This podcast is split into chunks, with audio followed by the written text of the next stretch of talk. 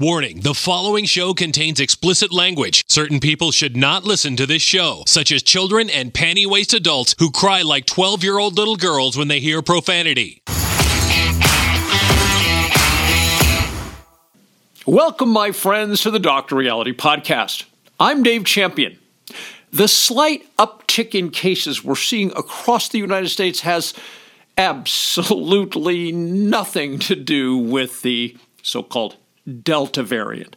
First of all, the Delta variant's been around quite some time. It was first identified in December of 2020. So, why are people confused about the Delta variant? Why do they think it's new? Well, first of all, the media continually portrays it as if it's something new and different. It's not. It's still SARS CoV 2. There's no particular meaning or significance to the Delta variant other than that the media wants to use it for fear mongering. The other reason a lot of people think it's a new variant is because a couple months back, the World Health Organization decided to change how they name variants. What was happening was we had the South African variant, and the India variant, and the UK variant, and the Brazil variant. I guess there were complaints from these nations to the World Health Organization and say, hey, man, these variants are being negatively associated with our country. And of course, we know variants are luck of the draw. We need to change this. And the World Health Organization agreed. So they decided to attach Greek letter designations. So Delta is simply a relabeling of the old India variant, which has been with us for months and months and months and months. But suddenly the World Health Organization changes how it names the variants, and suddenly India goes away and Delta comes on the scene. It's the same fucking variant. So if new daily infections are not rising because of the Delta variant, why are they rising ever so slightly? The reason is, to borrow a line, the season is the reason. You know, I've talked about this time and time again. We have this thing called herd immunity, but there are subsets of herd immunity. So, what I've taken to do is it's more clear to people's mind. I've been talking about seasonal herd immunity levels. And then when you have one season and then a second season and then a third season. So you have the virus hitting its herd immunity within the behavioral patterns of that season. Eventually, you get to comprehensive herd immunity, which the United States hit back on January 8th, 2021. But of course, we've just gone into summer and the weather's gotten fantastic. Well, if you like hot weather, it's gone gotten fantastic. I mean, here the other day uh, in my town, it was 117 degrees. Yeah. So that's going to cause a lot of different behavioral patterns than when the weather's like 78. Uh, I'm just going to give you an example. I'm going to pull out of the hat here. So there may be some friends who don't see each other very often during the winter, but as soon as summer hits, they get together every weekend, every other weekend, and they go water skiing. It's their passion. So they're out on boats together. And if you no water skiing boats. There's not a lot of room in there, right? So suddenly, people who were not in each other's realm during the winter, even during the spring, suddenly, when summer comes along and the weather gets nice, suddenly they're together on the beach, they're in vehicles, they're in the boats, they're doing all these things that they weren't together like that until summer came around. So that's that changes human behavior, and the change in human behavior changes with whom we come in contact. That's why we have seasonal herd immunity because there is a change. Obviously, people do things differently when it's 28 degrees out than when it's 110 out. I think a really important underlying question is are new daily infections in the United States increasing in any significant manner? The answer is no. New daily infections across the nation were flat and steady until the wake of July 4th. So, first of all, July 3rd, July 4th, and July 5th, most testing centers were not open, laboratories were not open, and government officials who would process the information when it came from the labs were not at work. So, then what happened was all that data got dumped into the system on July 6th, which caused this, if you've looked at the graphs, caused this astronomical spike in comparison to what had been happening for months and months and months before that. And then, of course, there is going to be a little bit of what I always refer to as the hangover from any sort of national event where everybody gets together, such as July 4th. So there's going to be this hangover. It's going to last about 14 to 20 days. And then we're going to see that little blip, which is all we're really talking about here. Just a little blip of an increase. And we're going to see it drop back down. That little blip is going to go away. And the, the new daily infection numbers are going to be as low or lower, probably lower than they were before the little blip. So when we talk about seasonal herd immunity and we talk about changing human behavior, who anticipated going into summer with the change of weather, hence the change of human behavior, that we were going to perhaps see that little tiny trivial uptick? Well, anybody who's studied communicable diseases, it's everybody said, okay, there's a chance we'll see this little tiny increase as behavior changes. And anybody with a brain knew that after July 4th and everybody getting together across the nation that we'd see a little tiny blip. And those very same people who knew we were going to see a little blip also knew it was going to drop back down to the same or lower than it had been before July 1st, well, July 4th, excuse me. The part that is irksome to me is that this is well known. You talk to any epidemiologist, you talk to any biostatistician, you talk to any communicable disease expert, an honest one, and they will tell you exactly what I just shared with you now. But that's not what you're hearing from the media, and it's not what you're hearing from lying a-holes like Anthony Fauci. They are trying to cast this as, oh my God, we're going into the third wave. And we're not. Whenever we talk about Fauci, the first thing we need to understand right away before we start looking at anything he says is his motivation.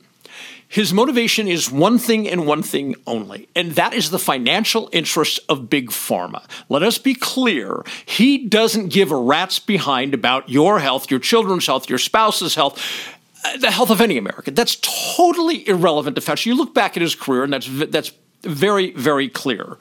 What he does care about is billions upon billions upon billions upon billions upon billions of dollars in profit for Big Pharma. That's what drives him. So his narrative right now, as I'm sitting here sharing this with you, is that everyone has to get vaccinated because, and this, I believe this is a quote, because this is serious business. And to verify that this is serious business, he says that 600,000 Americans have died. This is serious business. But a thinking person would say, wait a second, you're talking history. You're talking yesterday. You're not talking about today. Shouldn't if you're going to tell me that I need to get an injection for which zero long-term health studies exist, none, zero. You're telling me I have to get that. It doesn't matter what happened 5 months ago, 10 months ago, 13 months ago. If you're going to tell me I need that, what matters is what's going on right now. And Fauci isn't saying a word about what's going on right now because if he told the truth about what's going on right now, people would go, So why would I get vaccinated? Let's take a moment and compare the history that Fauci is referring to versus the current moment that Fauci doesn't want to talk about at all because it would undermine his agenda of billions and billions and billions and billions of dollars of revenue for big pharma.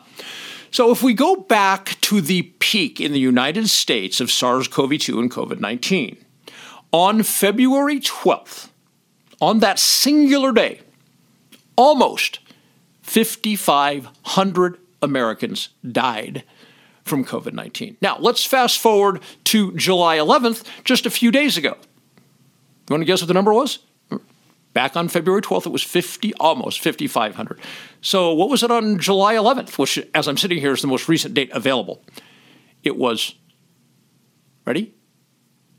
30, which was the lowest number it's been since back in early March of 2020 when SARS CoV 2 wasn't even a thing. The only day it was lower than that was like two weeks earlier, around the 2nd uh, of July, I think it was.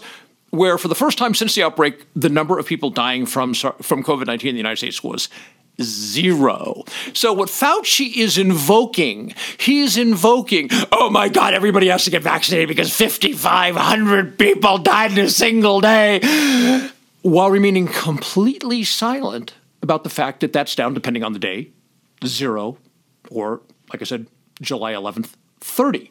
To call that a dramatic difference is to understate it. Yet that's what Fauci's doing. He's holding up as a reason to get vaccinated what happened months and months and months and months ago and is not going to recur. He's holding that up. And he's saying, oh my God, everybody has to get vaccinated because of this. While at the same time, he is refusing to talk about where we're really at today. This sort of thing is one of the many reasons I think that Fauci should be removed from his position. But that's unlikely with Biden in the White House. Let me share another reality that Fauci is not sharing with the American people. He throws out the number 600,000 Americans dead. Okay? Yeah, that, that sounds like a pretty big number. And it is a big number. And I don't mean to dismiss the deaths of a single person. However, when we look at any adverse situation, we have to look at the number of people who've been adversely affected in comparison to the total population that was perhaps susceptible to the negative consequences. And when we do that here in the United States, the percentage of the US population that has died from COVID 19 is 0.18%. That is not even two tenths of 1% of the U.S. population. Again, not dismissing a single one of those deaths. Uh, the friends and family of those people are probably suffering greatly, and I appreciate that. But when we look at it statistically, by the former standards of how a pandemic was defined, this would be far, far, far from a pandemic. And when we talk about less than two tenths of 1% dying, in comparison to being injected with a vaccine that has zero studies concerning long term health consequences, make the decision that's right for you, but frankly, I don't get it. Did you see what I did there? One of the things that has stood out to me throughout the entire SARS CoV 2 event is how the actual real numbers on the street almost always disprove the narrative being put out by people like Fauci and the media. And I've literally done videos where I've said, okay, so here's what Fauci was saying. And at the very time he was saying it, here's what the actual situation was, and showed that what he was saying had zero connection or relevance to what was actually happening on the ground, what the real numbers were. With that in mind, I'm going to share some statistics with you so you can get a sense of how true or untrue is the establishment narrative concerning the vaccine. You probably are aware Israel is one of the most fully vaccinated nations on earth. They have almost 65% of its population has been vaccinated. Yet, in the last three weeks, as I sit here speaking to you today, their new daily infections and hospitalizations for the last three weeks have seen the exact same little blip that we've talked about earlier in this video as have most of the states here in the United States, where the vaccination rate is roughly half of Israel's vaccination rate. So, having twice the level of vaccination of some of our states here, they saw the same little tiny blip increase in both new daily infections and hospitalizations as the states here that the Biden administration and Fauci are crying about because the vaccination rates are half of Israel's. I'm just going to pose a question here. If the vaccine is actually meaningful, then how could a location that has twice the vaccination level of some of our states experience the exact same occurrence? Vermont has the highest rate of vaccination of any state in the United States. And as of a day or two ago, when the figures were available, its positivity rate, in other words, out of every 100 people that are tested, how many actually come up positive, its positivity rate is 3.3. Now, get this though Vermont has a shocking high amount of people in the hospital for COVID 19. Right now, well, a couple days ago, the hospitalization rate in Vermont, the most vaccinated state in the union, they had 2.2% of its population in hospitals with COVID 19. Now let's compare Vermont, remember, number one in vaccination in the whole nation. Let's compare that to Texas. Texas is number 37th in vaccination, way down the list. Their positivity rate when testing is 3.3%, the exact same positivity rate as Vermont. But the far more shocking aspect is their hospitalization rate. What percentage of Texans are in the hospital for COVID 19 is 0.04 a mere four one hundredths of 1%, a tiny, tiny, tiny, tiny fraction of the percentage of people that are hospitalized for COVID 19 in Vermont, the most vaccinated state in the union. So, again, I pose the question how could this be true if the establishment narrative about the vaccine is factual? Something that enrages the establishment, the media, the politicians, people like Fauci, is the following observation. I mentioned a couple times during this presentation that there is zero studies discussing the long term potential adverse health consequences of this SARS CoV 2 mRNA vaccine. So I want to pose a question, and this infuriates people who don't want this question said out loud. And that is if literally worldwide billions of people are getting vaccinated with this vaccine, and there's never been a single study looking at the long term potential adverse health consequences. If billions of people are getting the vaccine, as far as I can tell, what we're seeing is the study that will eventually produce results that we can look at concerning potential adverse health consequences of this new novel mRNA vaccine for SARS CoV 2. It just isn't being called a long term health consequence study. We're just saying there are no studies. So here, take the injection anyway. We'll see in a couple years. We'll see how you wind up how you wind up in three years from now, five years from now, six years from now, 10 years from now, after you've had this novel mRNA vaccine. Isn't that the very definition of a long term potential adverse health consequence study? It seems to me we're, we're seeing that study taking place. It's just not being billed as what it actually is. If you value this sort of analysis based on facts, data, and evidence, may I please encourage you to run over to drreality.news. Pick yourself up a copy of Income Tax Shattering the Myths or Body Science, two of the most fascinating books you will ever read. You have my word on that. By you going there and grabbing something that's going to fascinate the hell out of you, you're going to absolutely love these books. By you going there and grabbing a copy of those, it helps me be here for you. Thanks a lot.